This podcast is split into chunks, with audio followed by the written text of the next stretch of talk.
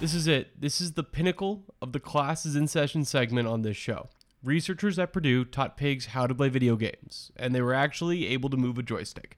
I'm Mitch Reames, and this is the College Esports Quick Take presented by Esports Network.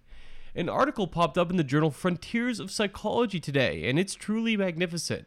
It was written by animal behavior specialist from Purdue, Candace Croney, and chimpanzee cognition expert Sarah Boysen. The overall goal is to better understand the cognitive function of farm animals. The study started with teaching pigs how to use a joystick with their snouts. Now, these pigs weren't going god tier on AimLab or anything like that, but what the study did show was a clear correlation between what the joystick did and what was happening on screen. And that level of cognitive understanding is really hard for animals to reach. The researchers also had chimpanzees do a similar experience, and the chimpanzees were a level ahead of the pigs, showing that they are not as cognitively developed as primates.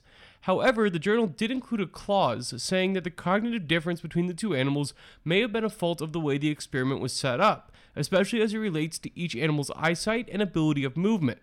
In the future, touchscreens may provide a better interface for these types of experiments. Like, come on, animal behavior researchers, we are way past joysticks. I say give the pigs a SteelSeries and let's see them farm.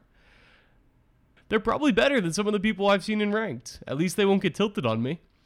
While this study was a bit small, it does show that pigs have the capacity to learn new things. Scientists say they will continue observing pigs and trying new studies to figure out the reach of their cognitive capacity.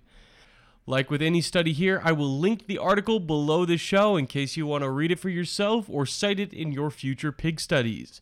That's all for this episode of Classes in Session on the College Esports Quick Take. I'll be back tomorrow with a full length interview that I think is a banger. I talk with eFuse and the directors of Northwood Esports and Akron Esports. They are two dominant college esports varsity programs, and they are the best two college Rocket League programs. They're holding a show match through eFuse this coming Tuesday.